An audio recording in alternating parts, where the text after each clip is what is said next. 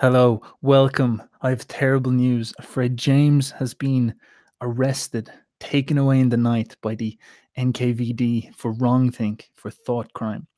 And so he's currently in room 101, apparently. I've just got the message this morning.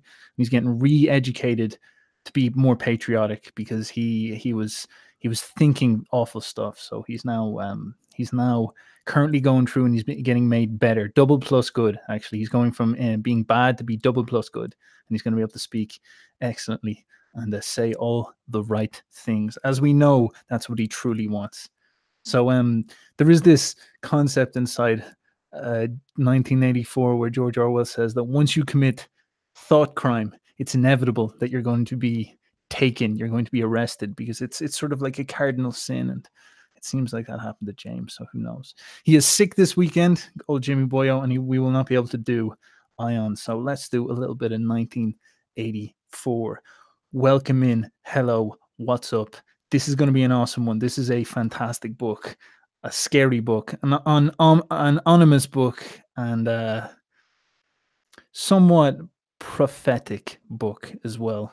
He um, Orwell created this book by by taking a large amount of what was going on in the Soviet Union and in the 1940s. He wrote it in about 1948, and he he was taking a large amount of what was going on then in those super states like Nazi Germany, like um, even in Britain itself, and then in the Soviet Union, watching the way modern states were organizing themselves, and and he he wrote a parody. This is what this is supposed to be. He did this a lot. He wrote Animal Farm as well, and um, it, it becomes very interesting because his source material was actual stuff going on and so it proves very prophetic in terms of how states have to manage large populations especially in a sinister way it's almost like the dark side of how the system works and it becomes super scary for that reason because a lot of what you see in this is relative to the Soviet Union to Nazi Germany to to the the wartime English Empire and it becomes suspicious in the stuff you see. I'm sure all of this stuff goes on, but I'm not supposed to say that because that is a thought crime, as they say. I'm just to check with everybody, see who's in here, say hello to the peeps, see who we got. And there we go. Hello, people. Welcome. What's going on? We have Doom Honey. Boom. We have Mr. Castles. Hello, sir. And we have Dean Gardner. What's go? What's going on, people? What's going on? Welcome in. And uh, I hope you enjoy this. I'll be doing some readings and I'll rip on through what is going on. But most importantly, and first of all, I want you to all check out the face, the scary, ominous image of Big Brother. Tell me what you think. People on the podcast, you would be shaking in your boots right now if you're seeing this. This is the Big Brother face, as naughty and as bad as it gets. And accompanying with it is a quote from Orwell where he was um, collecting all of this stuff and watching all these patterns. And this is one of his his his final quotes coming into the end period of his life. And he said, "If you want a picture of the future, imagine a boot stamping on a human face forever."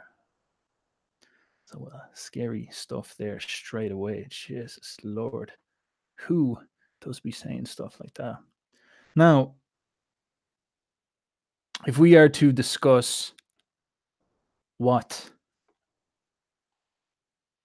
Yes if we were to discuss how how this breaks down first of all i'm going to say i was reading a lot of peter's russia to get some information on the soviet union for that so that's that's a um that's a very very very good resource. I recommend you check that out. The link is in the description.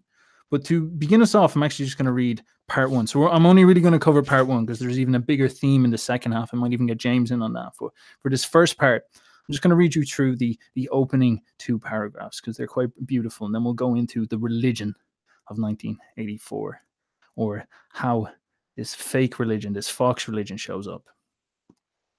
Chapter one.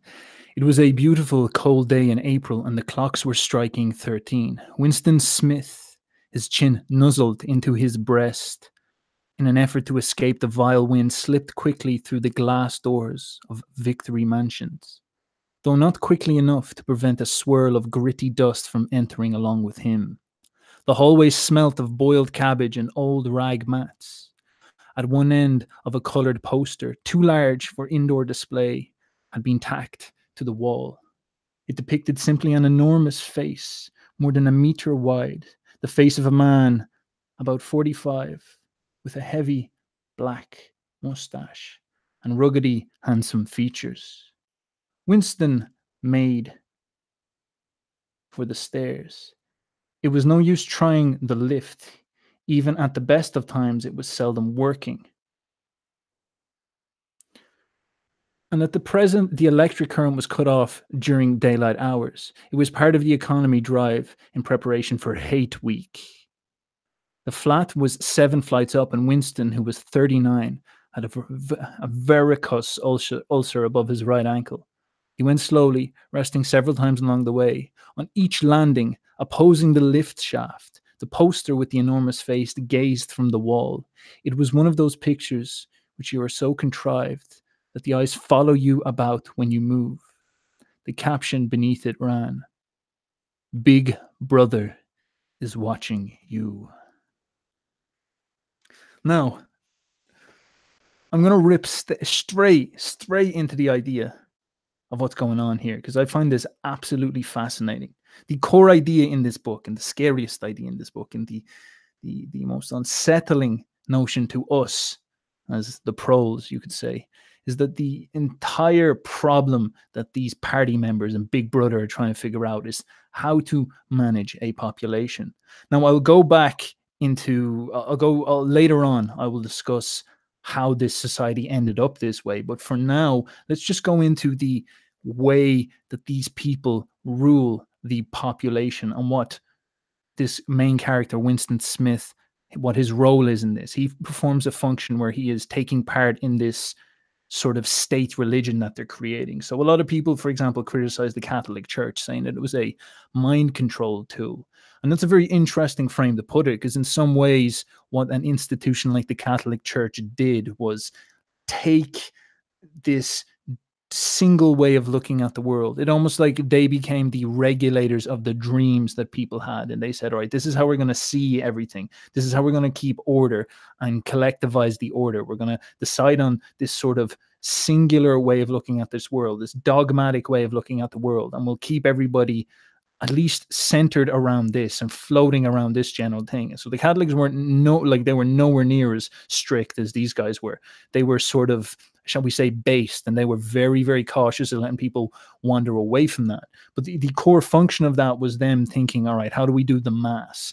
How do we educate our priests so that they're telling people the right stuff? And the Catholics obviously got their fingers involved in politics and all the kings, the unification of the church and state. It was almost like they were the, it was almost like the Catholics were the CIA of these ancient um, these ancient civilizations. And so the religion formed this giant block that worked on the mind of the people to make sure that they all had a consensus among them. Now, there's a huge positive side to this because if everybody's running a different software program, if, if everybody has a different conception of what reality is, well, then there's simply, it's going to be incredibly difficult to get them organized. And they're actually very likely to go to war. When ideas go to war, people go to war. So having everybody under a unified um, religious standpoint, this all dreaming the same dream makes it a lot easier for them to unify together, collectivize, and establish uh, a harmonious empire, as to some extent Europe was with Christendom.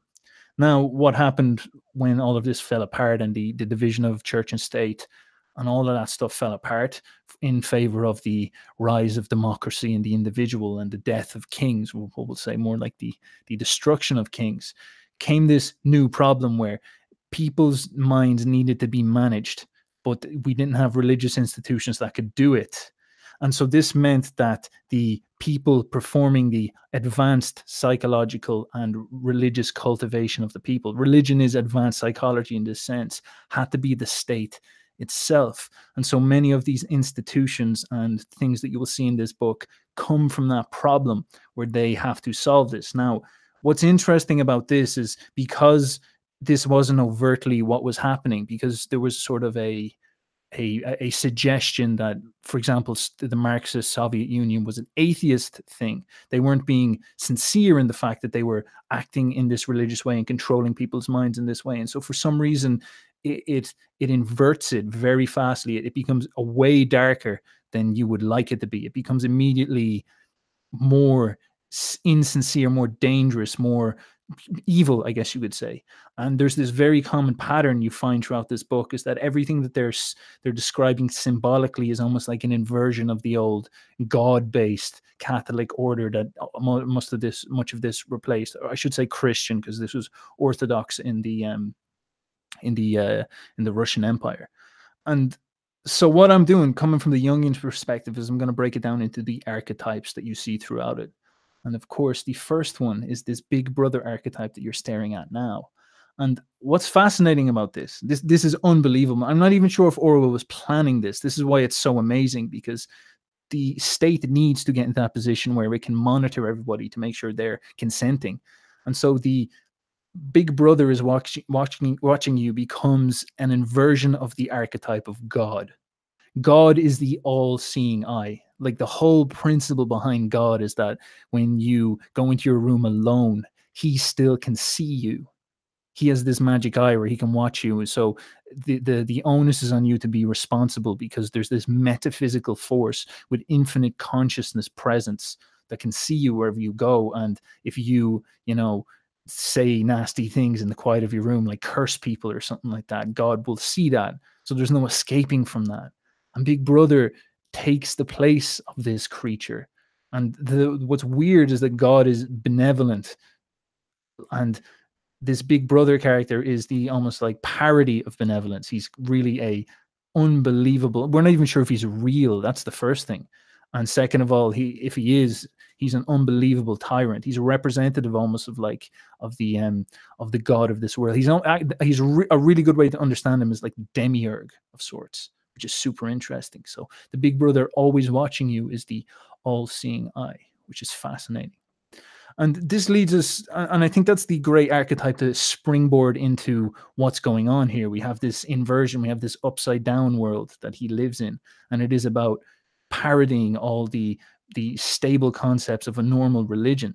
And one of the most amazing ones of this is the the way that language is manipulated. So God, or you could say the Christian God, or the traditional Christian values are all about truth, all about the dignity of language, all about logos. And the Christian story is about fundamentally the the truth coming into a person and the person refusing to bow the God inside the man, or the man God, refusing to bow to the corruption of the world, the evil of the world, and and sacrifice his words. He will not sacrifice his words or or his dignity for the sake of them taking his life or causing him pain or whatnot.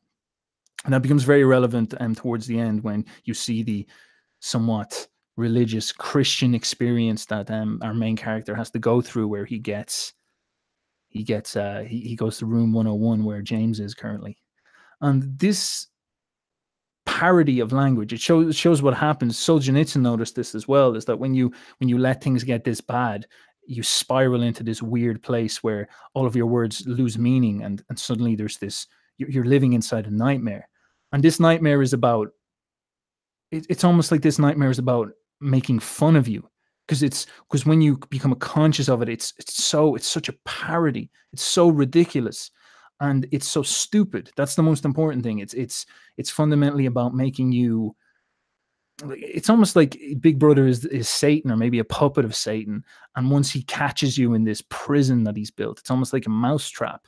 He, he's play, he's like a cat playing with you before he kills you. It's hilarious to him and it's your fault as well because at some point down the line, as Solzhenitsyn noticed, lots of people had to lie to get the to allow something like this to seep into the Soviet Union. And so he's he, he there is this huge almost Christian like responsibility. It's like it's your fault, and so it's your fault to get out of it. But when you're in it, there's this it's it's it's hilarious. It's as the meme that's going around now is the clown world meme, and I think that's a brilliant way to put it because bear in mind George Orwell was writing this as a parody, and this comes with this idea of newspeak and the way that they, the party, manipulates language in order to make it suit them.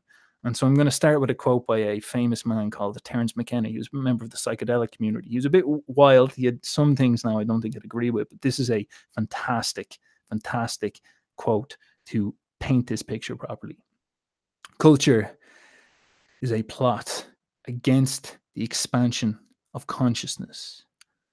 This plot prosecutes its goals through a limiting of language.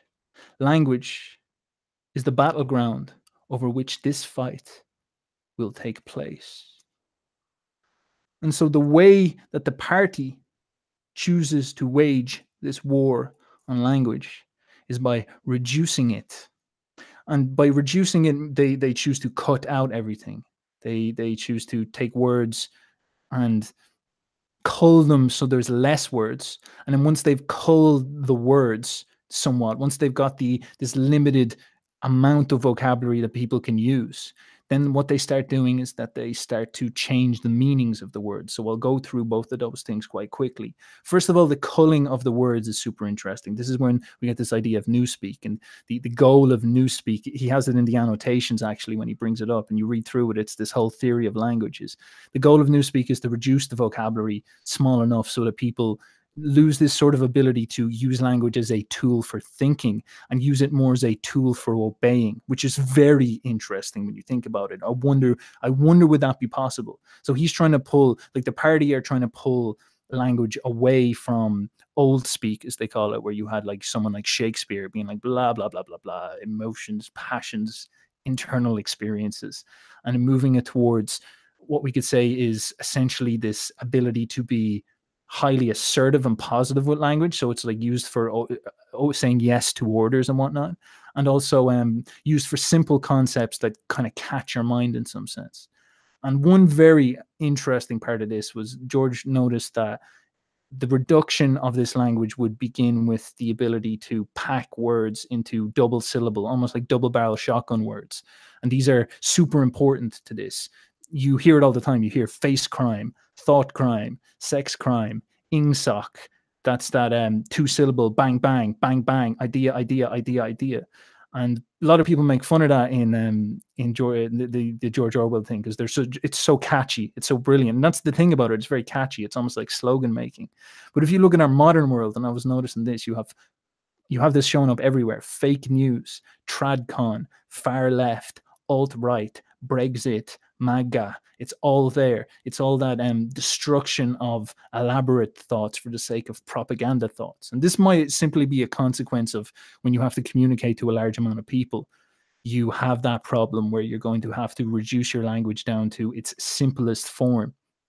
And so saying elaborate ideas or even elaborate syllables and words is somewhat impractical.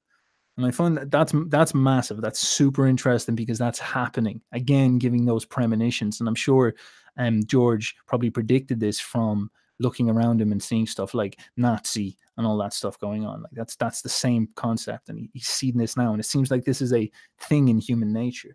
But a more interesting one is the idea of corrupt, or another interesting one is the idea of the corruption of higher ideals like equality into a pragmatism. So instead of men being equal, you have this if you say the statement in in newspeak or even in in that new in this new world like all men are equal what you're saying is that they all are the same size or something like that. So that word doesn't mean the abstraction that it used to. It's almost like the death of the metaphysics. And this is super interesting because abstract words and abstract ideas exist almost in like an invisible world above our heads. And so this becomes um this becomes the super interesting idea of of how words are suddenly like that that abstract intellectual space is, is cut away for the sake of the material world the world that you can see. So words don't really work as metaphors anymore because as, metaphors are impractical for the party. We don't need metaphors. We need pragmatism. We want to get rid of this sort of world of heaven altogether. And again it plays into this religious stuff and so the an idea he focuses on is equality, because when you have um, everybody is equal, that's meaning that they're all the same size, and that's actually a ridiculous idea in um, in this. So they they corrupt equality from being a concept that it actually means to being a concept that is somewhat it's it's very very practical it's material but then it goes even further because you have uh you think about the way we even use equality now we use equality in a almost compliance sense. Like we say, we parody what, for example, the Christian traditional perception of equality was, which is everybody is free to be judged by God equally. That was sort of the true spiritual and then therefore informed the modern understanding of equality. Everybody should be equal before the law, that type of notion. like they're every everyone is born equal to be judged equal that is the idea it's it's not about predefined judgments it's sort of like all right you are what you are and you will be judged accordingly for how you act. You are not judged on your failures of being born, uh, like whatever the fuck you are, like whatever class you're in or whatever. And that is something inherent into the Christian thing. And that was promoted quite well and successfully in that sense. And this actually integrated very well into class societies. So you were born in a lower class or an upper class, but you were still judged. So the classes remain there. That's hierarchy remain there and then but you were you were still judged on your deeds in that sense. And that was a really important distinction because it's we have corrupted modern equality to some sense to move away from that idea of it's what you do to being something more in akin with what you deserve. It's like an entitlement or some rights. And it's not that rights should be violated but think about the imbalance between the responsibility that you being judged in your deeds puts in you compared to the entitlement nowadays where it's like i am I am like you know you're born into a and you you were born and you think you deserve to rule the world. Like that is the that is the shadow side of democracy. That is something that um you you were born and you are supposed to you, you get this idea that you understand how to run a government. And that's that's the leading with your vote. And it, it brings that sort of arrogance into it. And then it can be manipulated against you because if you start saying maybe certain leaders are better than others or some people are are better than others based on their deeds you can be blocked away from thinking that way by saying you're not being equal and whatnot so equality seems to have been pathologized or it's vulnerable to serious pathology as we said before like in um, the past and uh, George, in another book, Animal Farm, encapsulates this brilliantly, where the animals are the people. And he says, All animals are equal, but some animals are more equal than others. And a final discussion on language I'll go to briefly here is where he talks about how the party controls history. So that was a famous meme he had where he would say, um, whoever controls the past controls the future. And then we have a reading from the book, of course in the party's histories, of course, Big Brother figured as a leader and a guardian of the revolution since the fairly, various earliest days and blah, blah, blah, blah, blah. Yes, there was no knowing how much of this legend was true. So he's talking about heroes in the past and all that, and how much was invented. Winston could not even remember at what date the party itself had come into existence. He did not believe that he had ever heard the word Ingsoc before 1960, but it was possible that in the old speak form, English socialism, that is to say, it had been current earlier. Everything melted into mist. Sometimes, indeed, you could put your finger on a definite lie. It was not true, for example, as was claimed in the party history books, that the party had invented aeroplanes. Winston remembered aeroplanes since his early childhood, but you could prove nothing. There was never any evidence. Just once in his whole life, he had held in his hands unmistakably documentary proof of the falsification of a historical fact. And on that occasion, and then it cuts off he gets interrupted. But it's showing you the world that he exists in.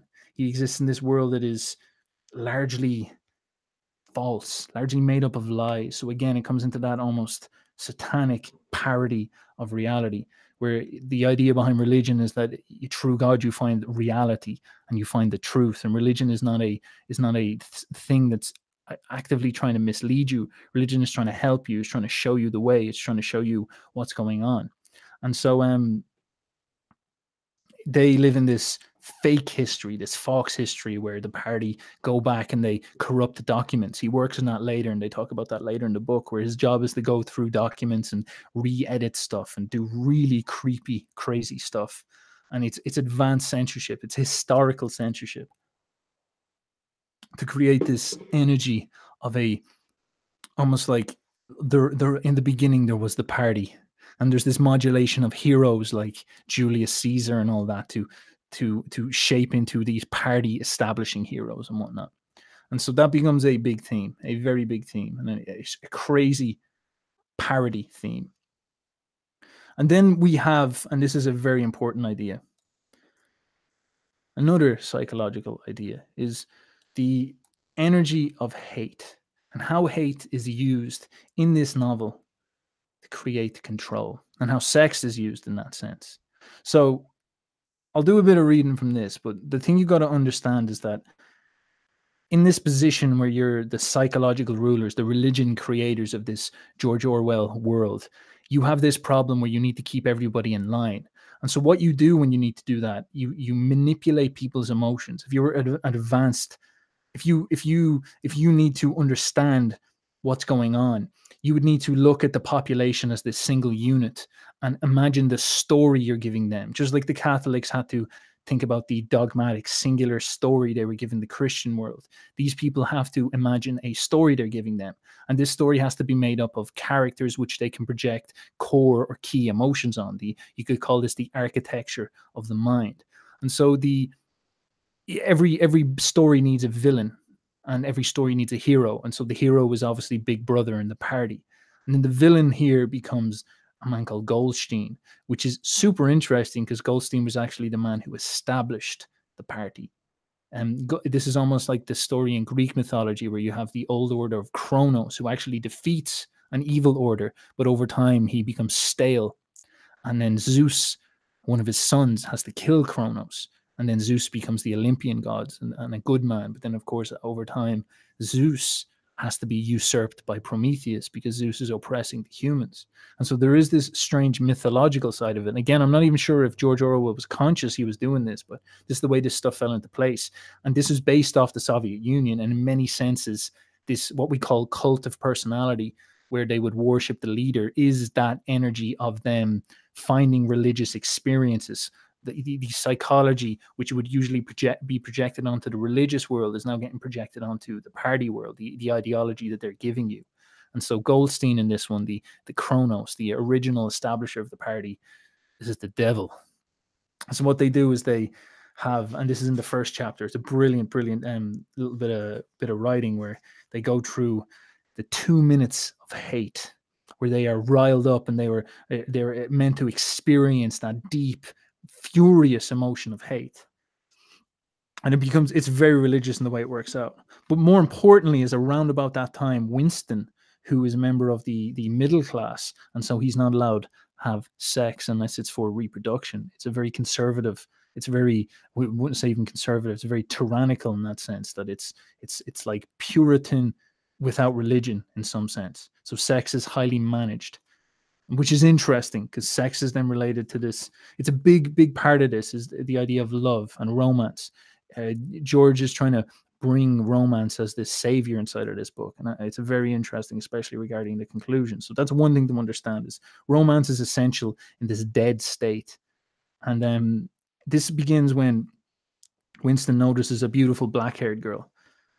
She was a bold-looking girl of about 27 with thick dark hair, a freckled face, and a swift athletic movements. He disliked nearly all women, and especially the young and pretty ones. It was always the women, and above all the young ones, who were the most bigoted adherents of the party, the swallowers of slogans, the amateur spies and nosers out of unorthodoxy. But this particular girl gave him the impression of being more dangerous than most. Once, when they passed into the corridor, she had given him a quick, sidelong glance, which seemed to pierce right into him, and for a moment had filled him with a black terror. The idea had even crossed his mind that she might be an agent of the thought police. That it was true was very unlikely. She still, he continued to feel a peculiar uneasiness, which had fear mixed up in it, as well as hostility. Whenever she was anywhere near him, And so this is um this is setting up a, a, very big premise in the book. It's a core feature of the book, but it's it's interesting to note that his hate through whatever game he's been involved in has been manipulated in such a way that first of all you're going to see how it's projected to Goldstein, but interestingly also towards women. And women are notorious for being very, very obedient and submissive to the establishment in some sense. Like you know, the the the Jungian understanding of um, women is that they, especially when they have an animus, is that they someone get their father sits there. You can think of evolutionary, evolutionarily, it would have been in there in a woman's like a, a, young girl's interest to be as obedient to her father. And first of all, her father has to be strong, And then if he's strong, she has to be as obedient to him as possible because she is vulnerable in comparison to the world. And if she makes even a single mistake at, one of those young ages, she could get landed with a kid, for example, that's not her hers, or even worse, like raped or something. So women have this energy in them when they're they're in the presence of, uh, or when they're raised by a strong person. And for example, the state is almost always positioned as strong. They become very obedient to it because it is something that's in their nature that they have to rely on doing because that's the safe way of doing it.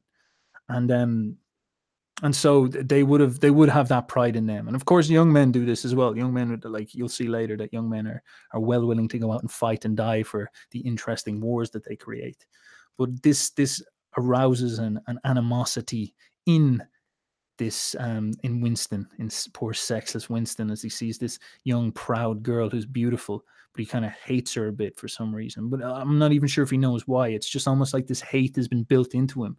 It's almost like it's a controlling feature that allows them to stop these relationships forming. Because what is the most powerful relationship you'll see in this book is the the relationship of romance. This is where uh, when Winston starts to experience this, things start to break apart. And so uh, it's very important and it's it's very important maybe this is just simply a consequence of what's going on but this this marriageo conjunctus that the Jung calls it this unification of man and woman the ultimate power couple the the core of society in many ways needs to get eroded somehow so love is replaced with hate again another upside down world The next moment, a hideous grinding screech of some monstrous machine running without oil burst from the telescreen at the end of the room. As usual, the face of Emmanuel Goldstein, the enemy of the people, was flashed onto the screen. So we have the devil coming up.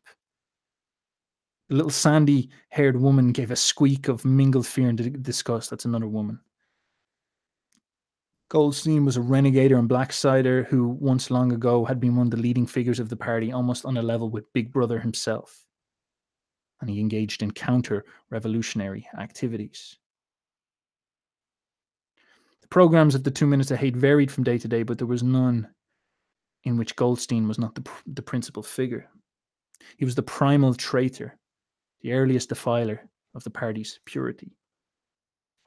All subsequent crimes against the parties, all treacheries, acts of sabotage, heresies, deviations sprang directly out of his teaching Somewhere or other, he was still alive, hatching his conspiracies, perhaps somewhere beyond the sea, under the protection of his foreign paymasters.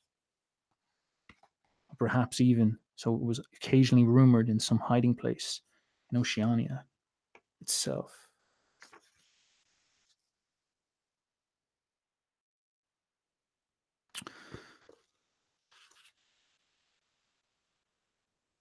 So this is this is again that big idea Yes, and then this, yeah, sorry. So, so uh, Goldstein then later on, there becomes this mention of the the brotherhood, the anti the anti-state. A day never passed when spies and saboteurs acting under his directions were not unmasked by the thought police. He was the commander of a vast, shadowy army, an underground network of conspirators dedicated to overthrow the state. The Brotherhood, its name was supposed to be. They were also whispered stories of a terrible book, a compendium of all the heresies of which Goldstein was the author, which circulated Candace clandestine dyslexia killing me here here and there. It was a book written without a title. People referred to it if at all simply as the book. But no one knew of such things only through vague rumors. Neither the brotherhood nor the book was subject to any ordinary party member who would be if there was a way of avoiding it and so this is important to remember is that you have the regulation of information and you have the taking of simple concepts like Goldstein. And Goldstein is a symbol for a series of ideas and these ideas are everything that's against the party. Then you have this relic this this object this um, totem that goldstein possesses. And also you have the brotherhood. These are like the the fallen angels of the of this this this satanic luciferian figure. Like think about what's going on here. You have big brother which represents god the party which represents heaven and you have the rebelling lucifer which represents goldstein and goldstein falls from heaven into um into pandemonium into tartarus into the underworld into the fallen world and he takes 30% of the angels with him the brotherhood and they have this satanic doctrine and this satanic doctrine contains all the information, the heresies that would that would corrupt you. And this is this is astounding because it, it's so religious and its its architecture, and it so suits the human mind in that way. Like if if we were to talk like sort of sociopaths here we could talk about how you could build ideologies because this is the this is the skeleton this is the architecture of the ideologies why this is useful is because it actually gives you a tool with which you can question this this is literally showing you the map of the shadow and you can ask about your situation okay this is interesting so here we've we've actually got the the infrastructure of of the the human archetypes um heaven Kronos, God, all these things, and then Devil, um, Kronos again, Zeus, or, or um, Prometheus, all these type of things, the bad people. And uh, Prometheus had his magic fire that he stole off um, Zeus. Goldstein has his magic information. Can you fill those archetypes with your life? That's the big question. That's the Jungian critique here. That's the true shadow work. Are you able to do this and say, what am I being taught to hate? And that's not to say that what you're being taught to hate is wrong, but it's more that do you understand why? Are you able to steelman that? Are you able to play with these type of things? And that's an interesting way of thinking because that's where your emotions get involved and that's difficult and that's uncomfortable. And that's precisely why you can see, you will look through this and you will laugh at it and be like, oh, how do people fall into these traps? But you can't do it to yourself. Or it, it's it's it's almost like it's weird to do it to yourself. It's scary. But that's why people are trapped in these things. Once you get people locked into an ide- ideology like this, you you have them trapped. You you've cast a magic spell on them, and they're trapped forever. And so this is why they do rituals. And again, this is what this is. It's a ritual. The two minutes of hate, where they are forcing the people to to to go insane with this hate for for the for Goldstein, and so that they can really teach themselves. It's magic essentially to project that energy onto this figure, and therefore all the values he represents, and that's fascinating. There's also this hint later on that Goldstein may in fact be an ally, and it is controlled opposition, which is another modern thing you hear about, which is freaky as fuck. Um, so that I'll explore that later when we're going through the politics of all this, but this this um, immense sexual frustration is interesting, and he kind of it's patholo- pathologized into that resentment, and then going through this these couple of minutes of hate, he's um they have this moment where they have to just think of all the negative stuff. So it's almost like a confessional box where they're they're um they're getting catharsis for their their anger, their their frustrations at the world. So he's sexually frustrated and it's getting projected onto this woman, and they give them the two minutes of hate where they can let that out. They can um get catharsis for that. So in this moment where he's he's uh he's going through it, Winston starts thinking about what he's angry about. Of course, it's the girl. Winston succeeded in transferring his hatred from the face under the screen to the dark haired girl behind him. Vivid, beautiful hallucinations flashed through his mind. He would flog her to death with a rubber truncheon. He would tie her naked to a stake and shoot her full of arrows like Saint Sebastian. He would ravish her and cut her throat at the moment of climax. Better than before, moreover, he realized why it was that he hated her. He hated her because she was young and pretty and sexless, because he wanted to go to bed with her and would never do so, because round her sweet, supple waist, which seemed to ask you to encircle it with your arm, there was only the odious scarlet sash, the aggressive symbol of chastity. And then this is the picture you see on the screen. The hate rose, rose to a climax. They all went crazy. They're like, brah, brah, big brother, you big dickhead. And then um, it faded. Goldstein faded. And then Big Brother pops up. And then you, um, last of all, comes up this little slogan here War is peace, freedom is slavery, ignorance is strength. And these are just typical paradoxes that you can repeat to the point where they don't make sense anymore. And I like I, actually I don't I haven't prepared this one, but when you think about diversity is our strength, yeah, there's something very, very creepy about that when you think about it. Like, what the fuck? That is, I don't you realize that now. Oh shit! Oh, they're gonna swoop down and get me now for saying that. fuck. but you, you know what I mean? Like, there is uh there is something creepy about sloganizing because it's like, it's like nonsense words. But uh, yeah. Anyway, moving swiftly along. Oh yes, and then a brief um, perception into the religious energy that the little sandy-haired woman, a different woman, has. So, with a tremendous murmur that sounded like "My Savior," the sandy-haired woman flung herself forward over the back of the chair in front of her. She extended her arms towards the screen, again religious. Then she buried her face in her hands. It was apparent that she was uttering a prayer. And then they all broke out into a chant, which again is what you're seeing on this screen.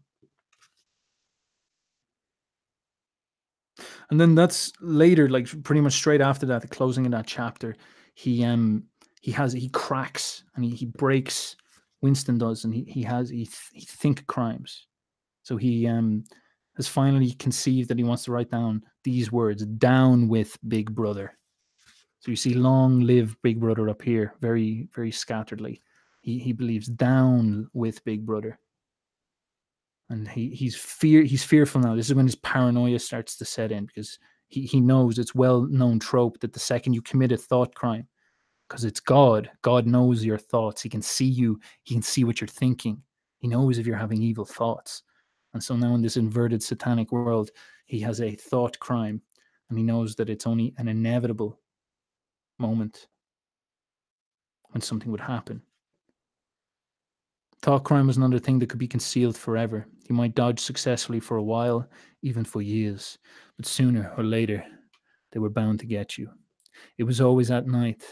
The arrests invariably happened at night the sudden jerk out of sleep, the rough hand shaking your shoulder, the light glaring in your eyes, the ring of hard faces around the bed. In the vast majority of cases, there was no trial, no report of the arrest. People simply disappeared, always during the night. Your name was removed from the registers. Every record of everything you have ever done was wiped out. Your one time existence was denied and then forgotten. You were abolished, annihilated, vaporized was the word. So yeah, creepy enough. You get unpersoned. I bet you wouldn't like that. I bet you wouldn't like that indeed. How we doing in the chat? How we going? Jesus, popping in. How you doing, people? What's going on? What's going on? Big boy always watching you. Who wrote that? Big boy always watch. I didn't even think of that. That's brilliant. Big boy always watching you. Guys, you figured out what the whole plan was. You figured out the whole plan. Big boy was coming to get you all. You fools. We're watching you all. We're gonna get you now. Writing down all these names for your thought crimes. What thought crimes? Oh, I see a thought crime already. oh no. Never trust an elf. You're no, you're done now, sir. You're done now.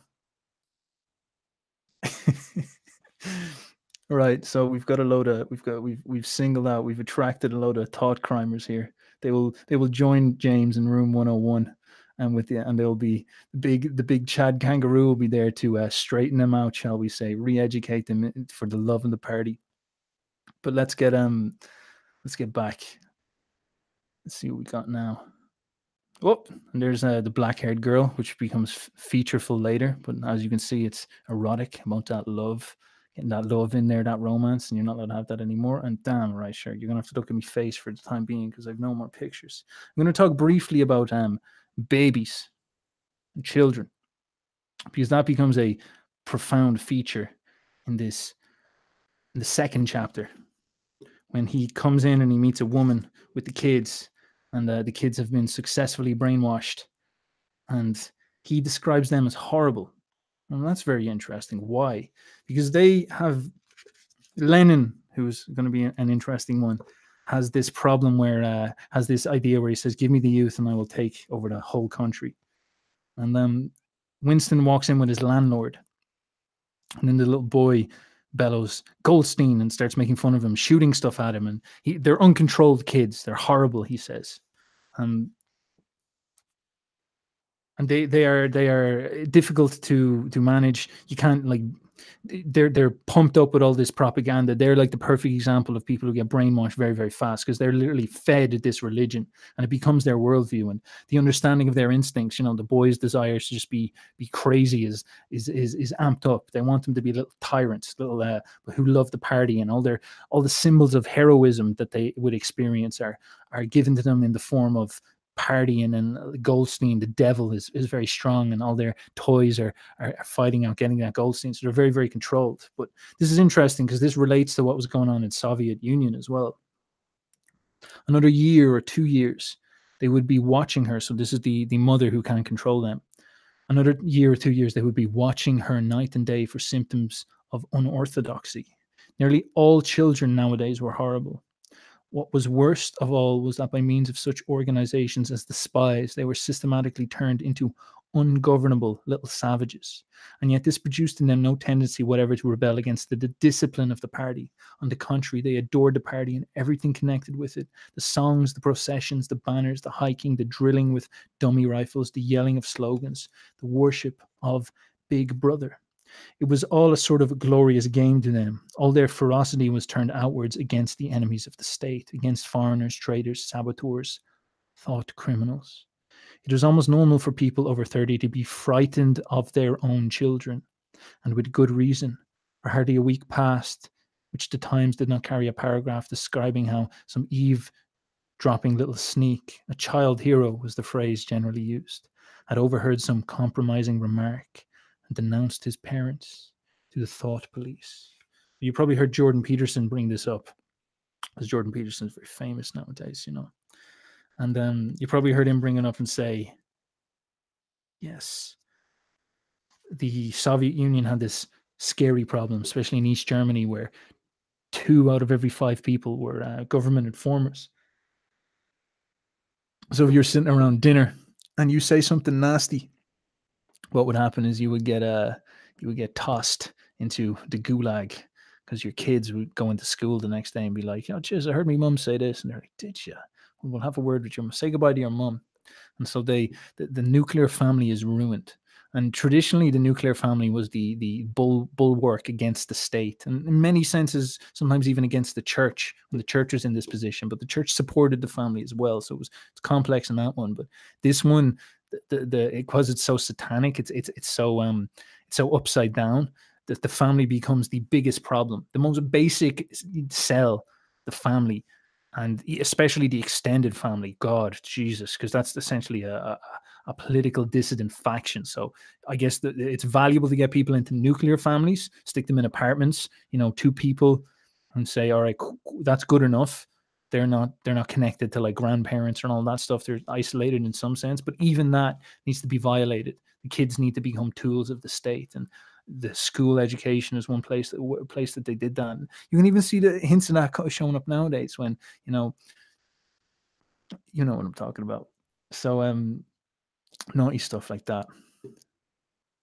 And then later on in the novel which we may cover more later but you hear someone, O'Brien, a very interesting dude, make it very clear what's going on. So he, just he, he lays out this this new system of power.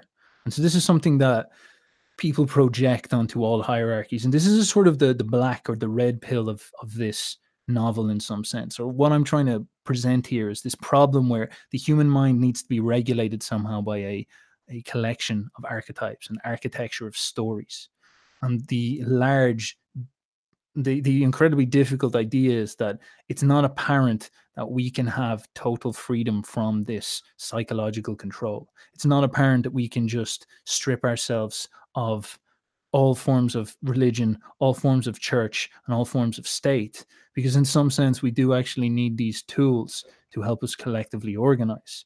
It's in a weird way. I don't see how it would be possible otherwise. It'd probably be chaos otherwise. And so these things are fundamentally essential in some sense. And maybe the realistic, the psychologically mature thing to do would be to understand that we're going to have to give something our total devotion. And it should be smarter to pick the thing that will use these archetypes to their best advantage. Because what we've got here is the utter inversion of the typical archetypal human story. You take out the God, you put Big Brother, you take out uh, the devil, and you put Goldstein, and you take out all the the the interesting nuances of a sophisticated religion. You replace it with a simple ideology that is almost humiliating you in some sense and that becomes a very important problem because uh, it, it's difficult to say if that's even you know a set of evil people trying to do that maybe it's just the consequence of what happens when god dies as nietzsche says. Maybe this is the the primitive forming of a new religion of some sorts. It's very very hard to know with these things. But nonetheless it shows you that these archetypes are being used in their worst way in this novel. And maybe these archetypes could be redeemed in some sense. Maybe we've got to understand how these things can can flex both good and bad. And we've got to learn to choose or, or, figure out how to do this properly to put to get get the good one in place. And that's a very big question because this is fundamentally what we're getting a lot with people saying that the world is getting unstable and the west is dying and all that. And they're saying oh what are we going to do? Well maybe it is in some sense or maybe the first step is is this this spiritual war where people are caught in this idea that um like you know maybe people are too caught in the idea of libertarianism or something like that. Maybe people are think and i think george orwell to some extent thinks this as well that that you can just get away with having this story built on pure um goodness on on total positivity and it's just like rational enlightenment values and whatnot. And maybe that's not true. Like if we're to give it the run it does sort of work to some extent but it hasn't really worked either. It's we're, we're in this tentative place with this. So this is a big question like what is the what is going to be the operating system of the world or of the especially the, the european west or the european people. And this is what happens when you fail. When you fail to do that job properly when you remain ignorant in these questions you put yourself at massive risk of getting taken over by people who think like this. So this is a huge question a huge question and people aren't thinking about it sophisticated enough at all. People are uh, people are all over the place about it and um, they, they don't even know what to think about it. And I think one thing that myself and James are getting are, are hoping um, that, that people get out of this channel is that going through stuff like Jung and all that will make people more aware of how unbelievably fatalistic a lot of these things are. Like a lot of our modern ideas about psychology are very, very stale, very, very immature, very, very naive. Whereas the idea that we have a set of archetypes that build up our typical mind and we need to fill them correctly is hard because that causes you to question are our current democratic liberal values really the best way forward and like that's this is fundamentally when you challenge those you're challenging the fundamental ideas of the religion of the current time you become the satan and that mm, it's never the position you want to be in but if we don't do it properly maybe Satan will come and get us. And this is the this is the Satan's words for the party. The German Nazis and others came very close to us in their methods, but they never had the courage to recognize their own motives. They pretended, perhaps even believed, that they had seized power unwillingly and for a limited time, and that just round the corner there lay a paradise where human beings would be free and equal we are not like that. We know that no one ever seizes power with the intention of relinquishing it. Power is not a means, it is an end. One does not establish a dictatorship in order to safeguard a revolution. One makes the revolution in order to establish the dictatorship. The object of persecution is persecution. The object of torture is torture. The object of power is power. And so this brings us to the, the fundamental crushing idea of the novel and its religion, and that the state, Satan, the demiurge, the fake liberator, the Lucif- the Luciferian demon, Satan, offering them the Faustian deal. Um, take my hand and I will lift you up into a paradise, a new heaven, a heaven better than the old heaven, God's heaven, God in his corrupt ways. Take my hand and I will I will give you all that you need. And then you take his hand and he lifts you into his world. And then instead of saving you or bringing you to heaven, what happens is he destroys your soul. And by that, and this is fundamentally what happens. He he he removes the belief that you have any value. He, he says that you are subservient to the state, that the state takes precedent over you, and that you have no place within that context except to blindly obey. And it creates the destruction of the individual.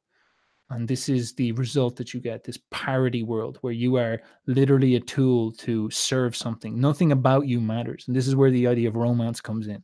Whereas you can rebel against the state by by engaging in subjective experience to some extent. But this whole system is set up to parody the idea of you having an experience because your experience doesn't matter at all. Your experience has no value. And there may be a simple, because this is the, the other problem is that hierarchies need to exist in some sense and people need to sacrifice themselves to hierarchies. This becomes a very difficult issue, but this is why I'm shilling for Christianity a bit, is because it solved that problem very smartly by saying that the the the subjective experience of the individual is the key to saving the hierarchy, to stabilizing the hierarchy. That's a pretty big mindfuck. So big old J gets a thumbs up for that one too. Um, and that leaves us down to the um, yeah what we're going to talk about a bit here which is the social order how did things get this way so let me just check in with the boyos see how they're doing and then we'll run through the scary stuff more scary stuff and what's going on hello hello france hello people. Has anybody said any thought crimes in here? I'm watching. Big boy was watching. Questions beauty questions. Right right right right. That's the job, right? Let's go into the social order in 1984, the madness of it, and um, we'll do we'll do a few more pictures there. So, the thought crime, the bad stuff, the crazy stuff, the boyo crimes. Oops, did I do the wrong one? I've done the wrong one. Give us one second there. Jesus, now stop, would you? Yes. Right. So let's talk about social order. And as I said, it's the inversion of the social order. What's going on here? You had um you had uh the high priests, the nobles. This is the traditional social order, the one that we're all familiar with. The the idea of the idea of how things should work. And this is something that we're very resistant against nowadays. We're sort of like, oh, social order is bad. Seeing things this way are bad and so this was the uh, bourgeoisie up at the top, and they had to be taken out. They had to be taken out to create this social order. Big Brother, he's the god at the top, and then you have the inner party or the his angels, and then you have the outer party who where Winston is, and we'll talk about them in a bit. And you have the proles who were the the, the block of people who were controlled. And so um this was the old way it worked, and this was a this was this was a stable hierarchy to some extent. You know, it wasn't perfect, but it's it's fairly arguable that it was better than this and more realistic is the problems that came into the Soviet um, Soviet Revolution, which exactly was this as well. This was exactly what was going on too. Um, this they they created a new hierarchy. They promised the end of all hierarchies, but they created a new hierarchy. So let's talk about that revolution because that's what happened in the um, what happened in the book is in around about 1950s they say some revolution happened the third world war and that's when things went dark. That's when all this stuff started to clamp down. So it's the implication that in britain the um the soviets got their power. And uh this it's this is explained in the idea of the anthem strong and peaceful wise and brave fighting the fight for the whole world to save we the people will ceaselessly strive to keep our great revolution alive. Unfurl the banners, fight for the dream. Never before has such glory been seen. This is the 1950s revolution, similar to the Russian Revolution. And there's an interesting idea embedded in this that is similar to the old boyos here. Um, this is Lenin. I think it was Trotsky who talked about the the never-ending revolution. That could have been Lenin. I'm not sure actually and their game was to their idea was that the, the communists wanted to take the world and so they said that we're going to be in a constant state of revolution until the world bends and crushes to our needs and his theory the, the theory that went into this, this is Leninism now, Marxist Leninism we're talking about. And th- this is a very important thing to understand because it's quite relevant to the modern day, um, and especially this book. His belief was that then in the necessary of a violent overthrow of capitalism through the communist revolution, to be followed by a dictatorship of the proletariat as the first stage of moving towards communism. The need for a vanguard party to lead the proletariat in an effort, in this effort. And so this is interesting because they say at the end, there's going to be this utopia where the people will rule in a true democracy. So that's again, it's this parity of equality. And again, it's saying that this thing, this old order is is wrong and it needs to be broken. And then it does this really interesting, funny trick. Again, it's amazing people fall for this, you know, and they fall for this like at the cost of their lives. It's unbelievable what uh, the, the death that they went through. And so, in order to do that, you need a vanguard party. So they need a bit of a help. You know, they need to be helped along with a vanguard party to lead the proletariat in this effort. So it's it's going to be three stages. You're you're in the current stage where you have the order, and then you move to you have the revolution, and then you establish the party, and the party sets everything up, and then you move on to the true utopia. But of course, that never comes. It's like Satan's promise, the Faustian deal. It never comes in the end. We, that that is crazy because then you look at the the old quote before that about power. So we have these people who are literally lying. But again, Satan is happy to lie. The, the devil, the bad people are happy to lie, which is um, super interesting. And the core idea, and this is one of the creepiest ideas in all of this, is the idea of the liars, the professional liars, the thought police in 1984. And these are based on the Cheka and the NKVD of the Soviet Union. So the second the revolution happened, these these um Cheka, these NKVD, these thought police, these secret police, these um and then the overt uh, revolution and um, the overt uh, purgers, the people who were killing off problems pretty much. These um started to target counter revolutionaries, you know, people members of the the brotherhood as you'd call them now, as the fallen angels. And so those counter revolutionaries fell under these categories.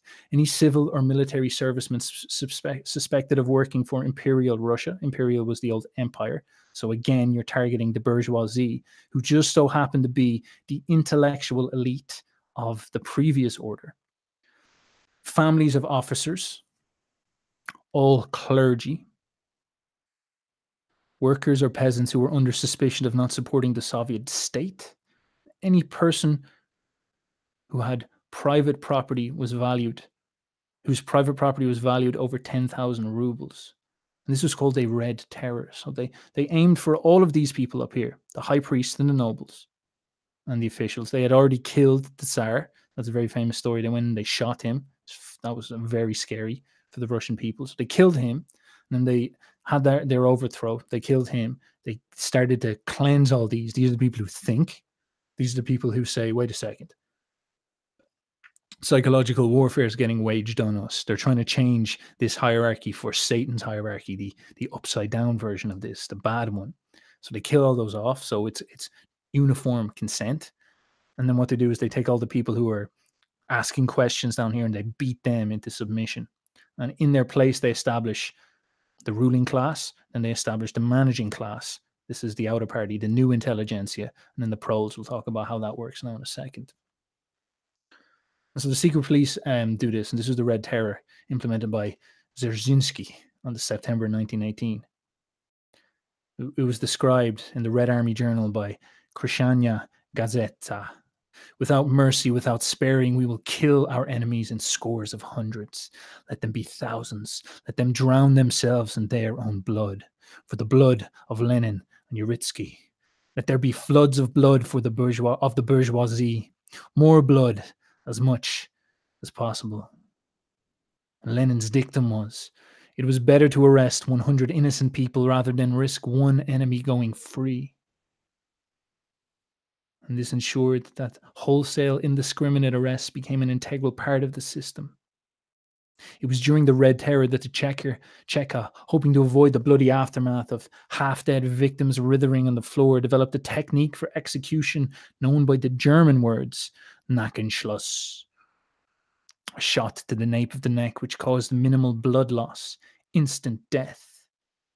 And so the Cheka formed the first slaughterhouse, human human massacres in this sense. The victim's head was bent forward. The executioner fired slightly downwards at point blank range. This has become the standard method used later by NKVD to liquidate Joseph Stalin's purge victims and others. Uh, Lenin delineated actions against the filers of the decreed Bolshevik removal of Orthodox church valuables. They're stealing from the church. We must put down all resistance which with such brutality that they will not forget it for several decades. The greater the number of representatives of the reactionary clergy and reactionary bourgeoisie we succeed in exterminating, the better. As a result of this letter, um, Orlando Figes estimates that perhaps 8,000 priests and laymen were executed. The crushing of the revolts in Kronstadt and Tambov resulted in tens of thousands of executions, and it was estimated that the Red Terror ranged from 50,000, which is very conservative, to well over a million. And it is believed because many of the people, remember, who were f- working in this army were, you know, just proles.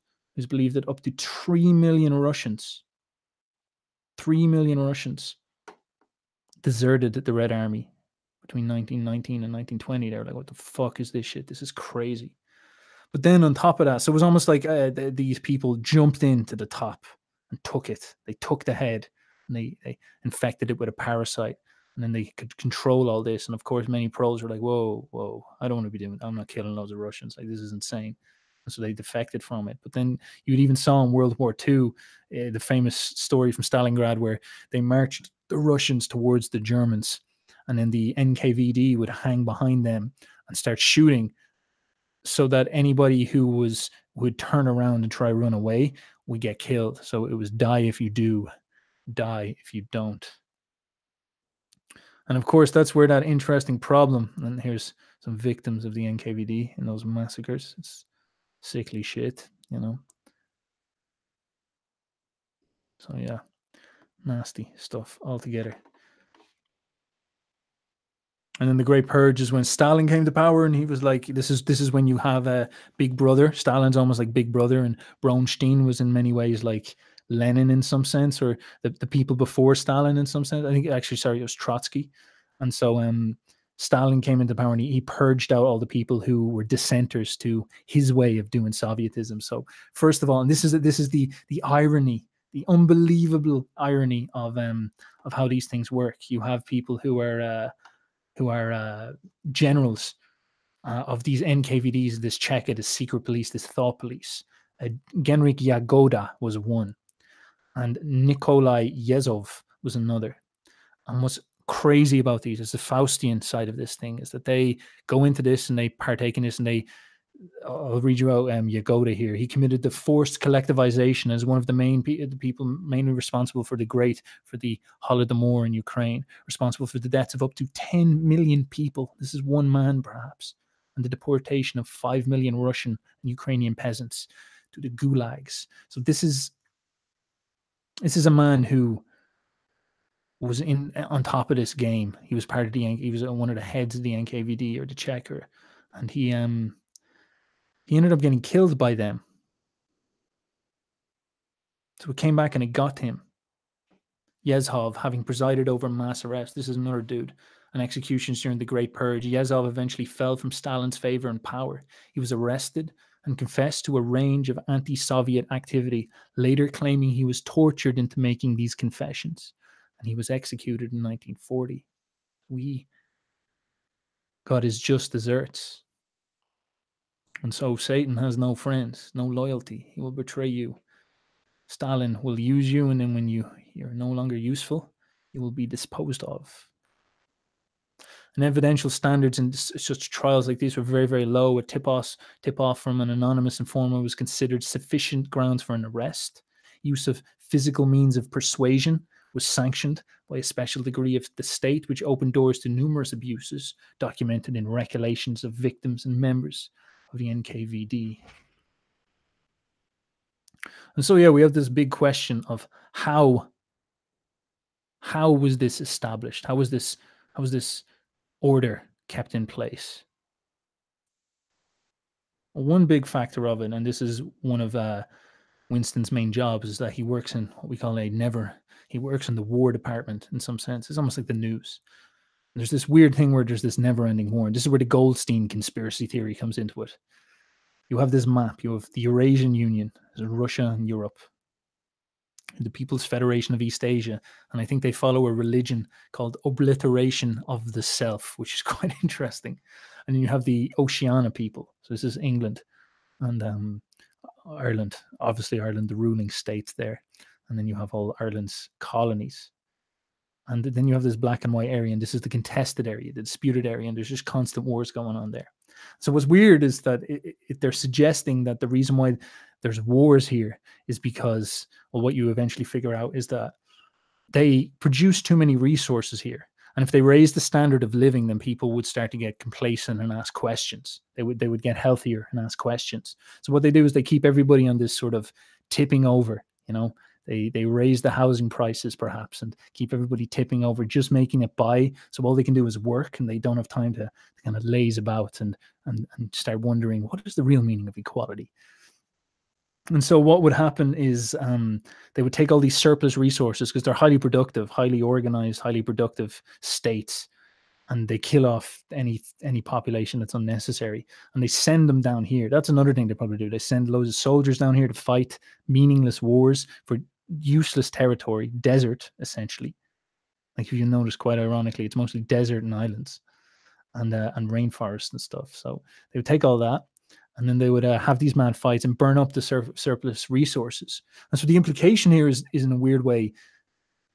Well, can you really say that this is an example of three enemies? They seem more like three friends in a weird way. And that's a very interesting idea because it's it posts the very weird conundrum. The very weird conundrum that in the modern world, the correct way to take over is not through war. War is very impractical. The correct way to take over is to get yourself up here. And so, what's probably going on is that they figured out how to get into the little pyramids in all of these, the, the revolutionaries, whoever they were. And now they've set up these three situations, these three empires, which they own and what they do is they keep these in constant war as a form of as a, a psyop, essentially, a way to keep people busy, a way to keep people distracted from who has power. And so it's it's unbelievably insane when you think about it, but it, it is that sense of you always have to be at war because you need always need to be distracted. And that is um the war is not meant to be won, it's meant to be continuous. And there's another satanic thing. We um we uh we we wish to yes we wish to keep the wars ever everlasting. So the people are always focused on them. And in the book goldstein so the the original writer in the book the theory and practice of oligarchical collectivism by emmanuel goldstein describes the party ideology as oligarchical collectivism that rejects and vilifies every principle for which the socialist movements originally stood it does so in the name of socialism. What the fuck is that? So we, they they come in with this socialism. They say the goal is to, to take the whole world and, and create this great uh, lordy empire. But when they take it, they turn on it because that was never the goal. And this implies that Goldstein, in some sense, was was actually woke to this. So the big brother might have sent Goldstein off somewhere else to create his devil. He was like, "All right, you're going to be our devil." So we're gonna we're gonna we're gonna kill you. We're gonna go against you in some sense. But of course, you'll you'll never be found, and you'll never die truly. And um, so it could be a massive controlled opposition thing. So it makes this unbelievable parody of just all of human life, saying that every part of the story is made up and it shows the sophistication of these these um, possessors in some sense that they've completely figured out how to lead these people and uh, the way they do this is with four ministries. This is where Winston works. You have the Ministry of Peace, concerned with concerning itself with war. This is some double speak right here. The Ministry of Truth with a propaganda, with lies. The Ministry of Love with torture. The Ministry of Plenty with starvation. So plenty is regulating the food the resources. Ministry of Love is uh, torture, the NKVD, and the psych- psychological warfare, people figuring out how to control people's minds, their emotions. The Ministry of Truth, exact same thing. That's about information. I think that's where Winston works. The Ministry of Peace is like, all right, um, discussing wars, figuring all that stuff out, figuring out the logistics of how to who create these nonsense wars in this nowhere land, nonsense land, and that is um, that, that is a pretty interesting uh, note. And so the the hierarchy, we'll discuss it about uh, discuss it a little bit. You've got your big brother at the top, the inner party, and you got the outer party. The outer party is um the big deal. The outer party, the nomenclature, works the state's administrative jobs. They are the middle class whose members are allowed no vices other than cigarettes and victory gin. These are the citizens who are most spied on via telescreens and surveillance. So they modulate these people most. They don't modulate these people, they modulate these people most. So this is something now, this is a very crazy idea. This is something you really got to think about. The intelligentsia are the people who have the most psychological warfare waged on them. Because these are the people who could figure out what's going on and then turn to these people and say, get them fuckers out of there. So what they do is they the, the middle class, the, the bulk of the intelligentsia that were remember they rooted out this middle class, popped themselves in on top of it. And now what they do is they need to just control these. Because if if you are the head and you control the heart and the brain so you're sort of like this little parasite and you control the brain, you control the body. And so they're very sensitive about that brain. This is why Winston is sexually controlled because too much sex would open his mind up, perhaps. They're worried about stuff like that. So what they do is they keep them, keep them, keep them held in.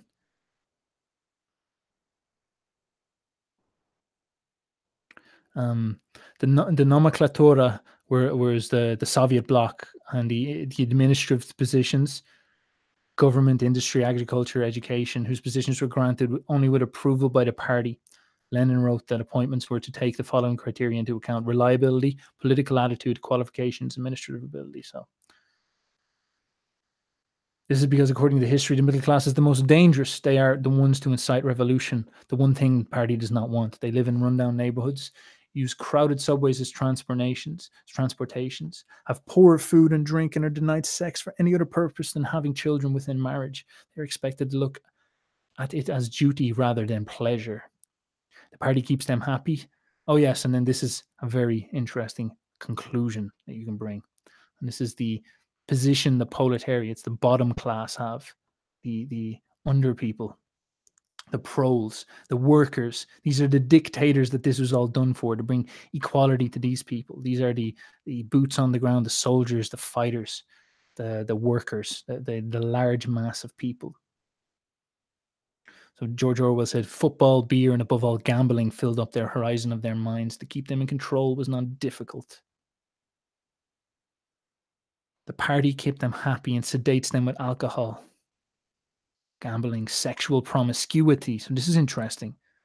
Prole feed. So this is pornography, f- uh, fake books. They are not constantly watched by the party. A few agents of the thought police mark down and eliminate any individuals deemed capable of becoming dangerous. The 85%. And so we'll end with the hope.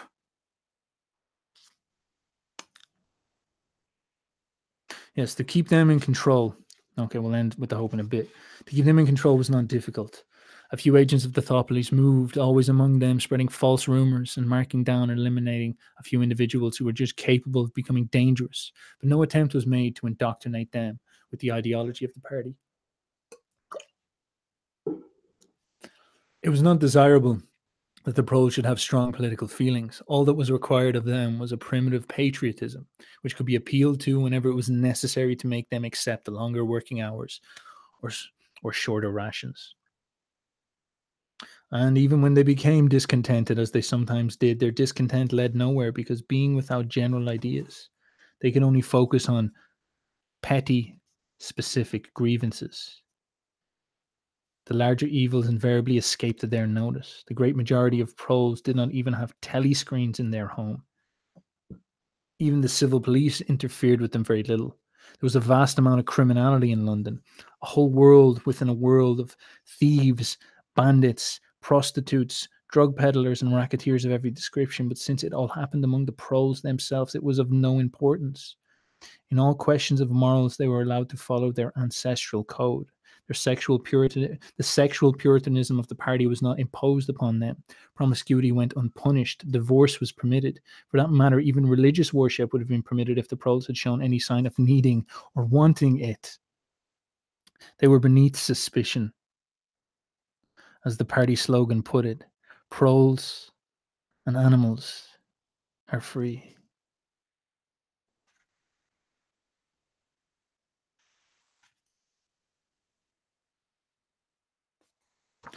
And then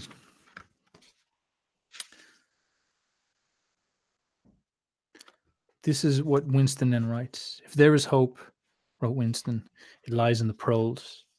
If there was hope, it must be it must lie in the proles, because only there, in the swarming, this disregarded masses, 85% of the population of Oceania, could the force could have the force to destroy the party ever be generated.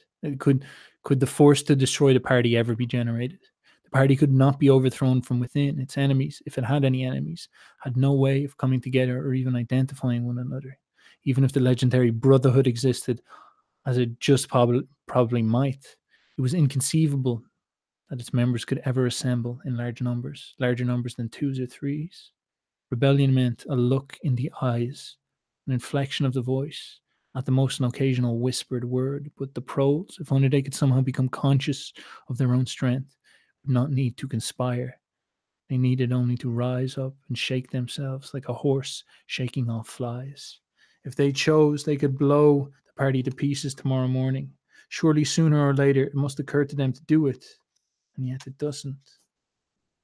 And this is precisely about the limiting of information, the unbelievable intelligence of if you can control the thinking of the masses with a small faction of people, and therefore, you know, all you really need to do is tightly reg- regulate the small faction of people. You can control the masses.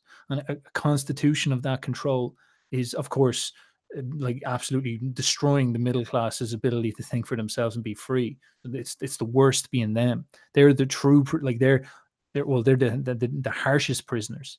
But um even crazier is that they they Damn. Oh yes, they steal their high, higher ideals. So as I said, with that notion of equality, they're trying to pull these things out of abstractions and make them material, pragmatic. Words reflect the real world. They don't talk about this fancy other world, visions, big thinking, and all that. And the proles are ripped apart because they they can't attach themselves to big ideas, which you could say is the religious, theological sphere of things. This is robbed from them, and so the proles can only engage with the real world and this becomes as they said that like they would give them a religion if they needed it but they don't need it.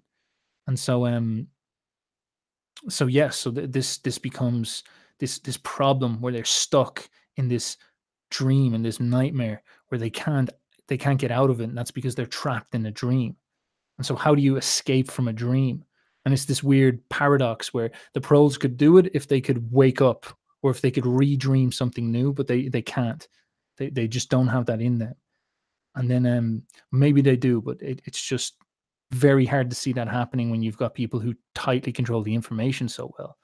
And if the proles can't wake up, and, and then the, the the people who could change the minds, could say the truth, could could change, could bring in new ideals or something like that, and save these people from the satanic world, are incapable of doing it because they're so easily controlled. There's so few of them. There's only a couple of thousand, we'll say, and they're tightly watched. And every time they step out of line, bang, this happens.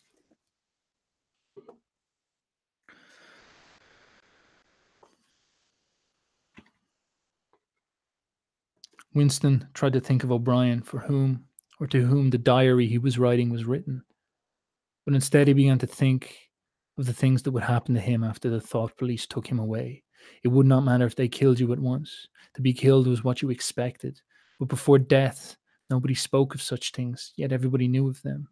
Before death, there was the routine of a confession that had to be gone through the groveling on the floor, the screaming for mercy, the the crack of broken bones, the smash of teeth, and the bloody clots of hair? Why do you have to endure it since the end was always the same? Why was it not possible to cut a few weeks or days out of your life? Nobody ever escaped detection. Nobody ever failed to confess. When once you had succumbed to thought crime, it was certain that by a given date you would be dead. Why then did that horror, which altered nothing, have to lie embedded in a future time? And that closes out part one and closes out all of our talk on the, the wildness of 1984. So, people, as you can see, advanced mind control, crazy stuff going on there, um, religious level wars. And please tell me I didn't. Oh, please tell me I, I was sharing the right one. Damn. Yes, and uh, really crazy stuff, intense as hell, super interesting, and I hope you enjoyed. So, um, let's take some questions, and then we will bounce, my friends. Have we got any questions? If you'd like some questions, drop them in now.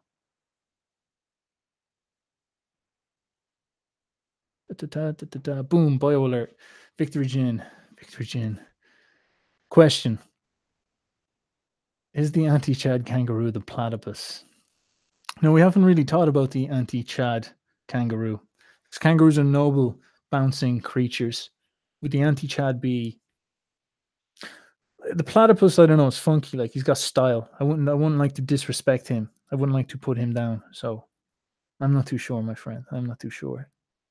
Um yeah, so he has a nice face, so I wouldn't want to disrespect him, as I said. We will we'll have to research the anti-Chad. I'm afraid I've been too controlled. I've been to room 101 myself, and I, I do not understand the nature of the uh, of, of the anti Chad That's been kept from me. Or maybe I'm just not supposed to say. Who knows? Prepare your boyo juice. That's fucking dead right. Jesus is a mushroom. Yeah, this is Terrence. Big boy I was watching. I fucking love it, man. Zap East. I love it. he's just all this is just all shit posting. This is great. Obey your wife. We've paid off the overlords. Make sure to like, lads. So thank you, Matthew. Dean Gardner. This is a question.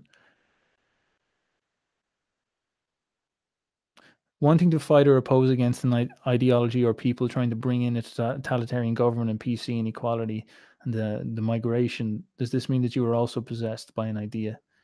Yeah, that, that was the sort of fatalism I was trying to lead in in the middle of that. You know, like it's it's a there is this inevitability I feel where there there will have to be an intellectual architecture of some sort, and the question is, well, what should that be? If you if you're not conscious of it, this is this sort of Jungian in me coming out. If you're not conscious of what you do believe, you're vulnerable to being being being brainwashed by something in some sense, by being a tool of the memes, as they say. So um maybe it's more about saying, well, which ideas would I like to be possessed by? That's sort of what, what I, like I'm not sure on this. This is very advanced stuff, but I'm just trying to think about what's the correct way to look at all this, you know? And I think that would be the way. It'd be like, okay, we, we will have to accept a hierarchy of some sort, a a way of seeing the world of some sort. What should that way be? And I guess that's what people say when they say the spiritual war. And we've been working a lot, um, myself and James, and, and talking about mad stuff about uh, what might work what what would be the right thing? What would be the the, the right place to be in? And I wonder if you could just get an idea in place, the correct way of seeing things. I just it's simply a story. Like that's a very big idea. What if it was just a story? And if you get the correct story out there, uh, correctly told with a sophisticated architecture, would it be so strong that it would solve all these problems? And that that's that's a fundamentally like world changing spiritual level thing to say, I wonder is that possible? And this is what we're sort of eking through like is that the place where it could be? Maybe we will be presented with this story at some point. Maybe we've already got it like uh, this is the christian question like maybe christianity was it or or maybe it was a paganism of somebody like who knows? Who really knows? But um it's it's important about thinking about all these things. And i guess in this way you have that postmodern conundrum but the solution is actually accepting one and understanding fatalistically that it's not postmodern in the sense that none of them are right. Fundamentally, one of them is better than the other. As we said, the George Orwell one is a very bad one. So give us a soy pill. Take the Gaelic pill. That's right. The green pill. Question. While we are contending with 1984, a big issue arises with the idea of totalitarianism. You claim that this book is prophetic, yet the world does not look like 1984. Rather, ah, yes. Well, yeah, it's interesting. Um, I think about this. I think the good juxtaposition is Brave New World, where people are controlled with pleasure, whereas 1984 people are controlled with fear. It makes you wonder that perhaps in order to establish the party in a more peaceful way or a more subtle way or more final final way. Maybe the Soviet revolution was too unstable. Maybe the correct way to do it would be to brainwash people with pleasure, like in Brave New World, which you can see a lot more of now. And then once that has been achieved, smack down the big brother government on top of them. So it's it's a demoralization. Like look at Yuri Bezmenov and look what he says about it. He says that we'll demoralize you first. So we actually this is the cultural Marxism idea. It's not about a it's not about a harsh, fast revolution. It's about a slow, careful bending of the soul and then establishing of a new hierarchy. Just fucking crazy. Like it's so it's so crazy that stuff is true. It's like living inside a novel. It, like it's so it's so mad. Do you personally believe that people will not take power with the not take on power with the aim of relinquishing it? If so, do you make the life of Roman Cincinnatus. Yeah, see, that's it. There are people out there who would um uh, he's the farmer, isn't he? There are people out there who would have a good attitude towards this stuff. Like you know, there there are people out there who can lead. There is such thing as good rulers. The, the, what's so weird now, this is another archetype thing, is that we have this concept solely of the tyrant king. We only see the king in the light of the the dark king. We don't see the benevolent king which is weird, isn't it? And then that just that flips with the idea of the the savior mother nature, where she is the the, the thing we and she's almost representative of like systems and stuff, and she's the thing we must honor, and she's good, but we don't see the dark side of nature, which is where we deny her desire for strength and brutality and even her untameness Oh, it's the window, my man. It's the window.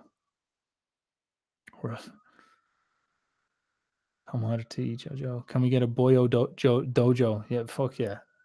We'll make his all make his own master samurais in the image of um, James P. McMurphy. Showing the Chinese in control of Africa. Um, question. Here we go. What do you think of astral projection gas? All right, we'll we'll we'll hit off that now. Dystopian works such as 1994, Brave, Brave New World question. If you have read Huxley's book Island, and since you have, being the erudite, I think, did you are knowing McKenna's work, how do you feel about the utopian response to these dystopian works, such as? I've never read The Island, although I've I've heard about it, but I, I don't know it well enough, my friend. Um, Mr. Castles. How do you feel about the adage information wants to be free and the juxtaposition with the ideas in 1994, 1984, 1994? Can Big Brother truly rule over us in an information age, or is there a new way to control the populace? See, I don't think you can. Obviously, the truth always wins in the end. Like it's just impossible to to completely smash the truth. But if you can control how many people get in touch with the truth, then it's a lot easier to rule. Do, do, you get what I'm saying? Like it's it's almost like you can give people as much freedom as they want as long as they're they're they're free inside the certain playpen. And that's that's the idea. It's like, all right, like the proles, for example, are very free, but only because they're easy to manage. And so maybe something like the internet is uh, like here's a, a, crazy thought, but maybe it is actually a playpen that the that you're allowed exist in but it's not but like you can see the way the slow creep of censorship is coming in like what what if what if that does spiral into something dark and there's no adults up there making good decisions and they allow it to just spiral into insanity where you're only allowed to say certain things off that and uh, like the vast majority of people will be on that anyway so There, there would be would be dissenters. There would be people figuring stuff out. But would it be strong enough to take over the whole thing? Who knows? And it's not like it's not like the people doing this really have figured it out. Like they're learning as they're learning as they're going on. Yeah, exactly. China, like these people are learning as they're going on. There's good argument to say that the French Revolution was the first attempt to pull this off, and it failed, ish. And then um, the Soviet Revolution was the second attempt, and that was even harsher, and it failed a bit. And then, all right, sweet. What we got to do is now we got to try again, and and each successive time is getting more advanced and more crazy, but it's working. Maybe that's what's going on. Maybe that's the apocalypse Jesus fucking Christ, guys. Like they're, gonna literally walk in this room right now and drag me off. They'll be like, no more boyos. Boyos, boyos are banned. Ta- boyos are thoughtcrime.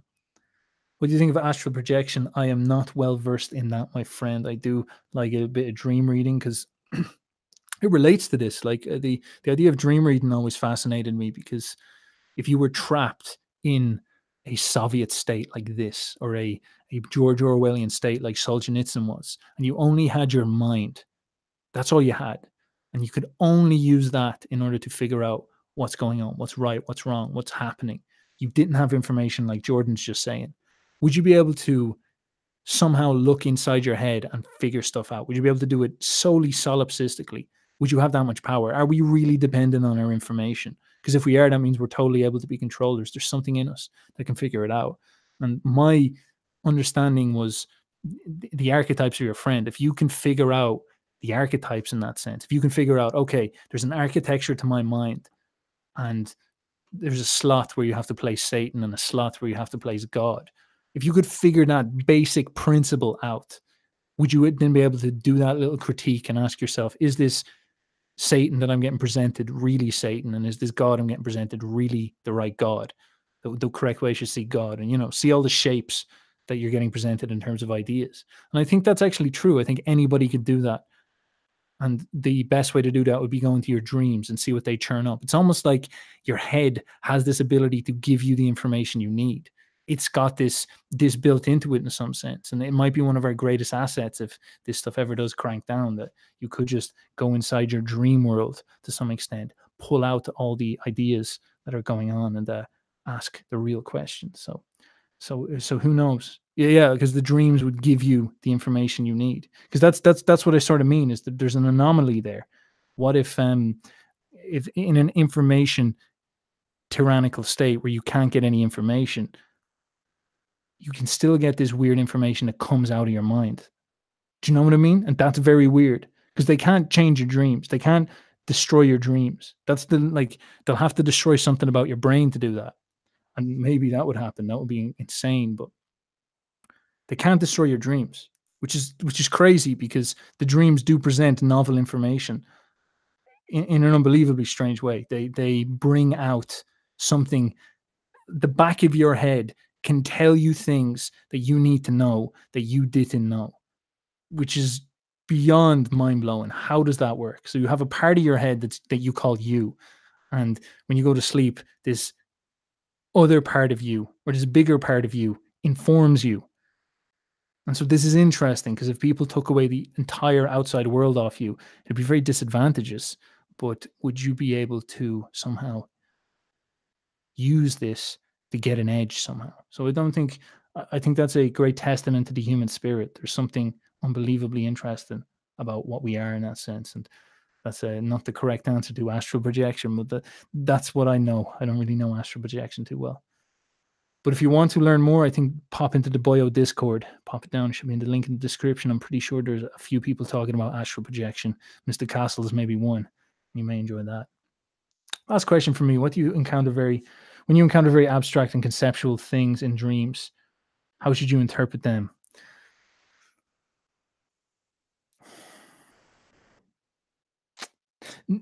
Dreams are more about bouncing off your instincts, man. They, they, they teach you that way. They teach you how to, to understand your instincts. So if you get an equation and you get this instinct that it means something else, that's usually right. You got to go with your, your instinct in those things it's a it's a it's a very unified way of thinking. That's the way to think about it. It's not just pure rationality. It's often a, a number will have a this you know have the balls underneath it where there's this feeling underneath it and then an image that goes with that and that's a very unified way of thinking image um, idea and feeling all unified as one so um, when you get the equation yeah it's, it's very much about thinking about it that way and if you get too obsessed with meanings it'll it'll screw you up a bit my friends i'm going to bounce thank you for uh, popping in i hope you all enjoyed and that was a great one a very interesting story. And we shall be back next week. Talk to you later, people. Bye bye.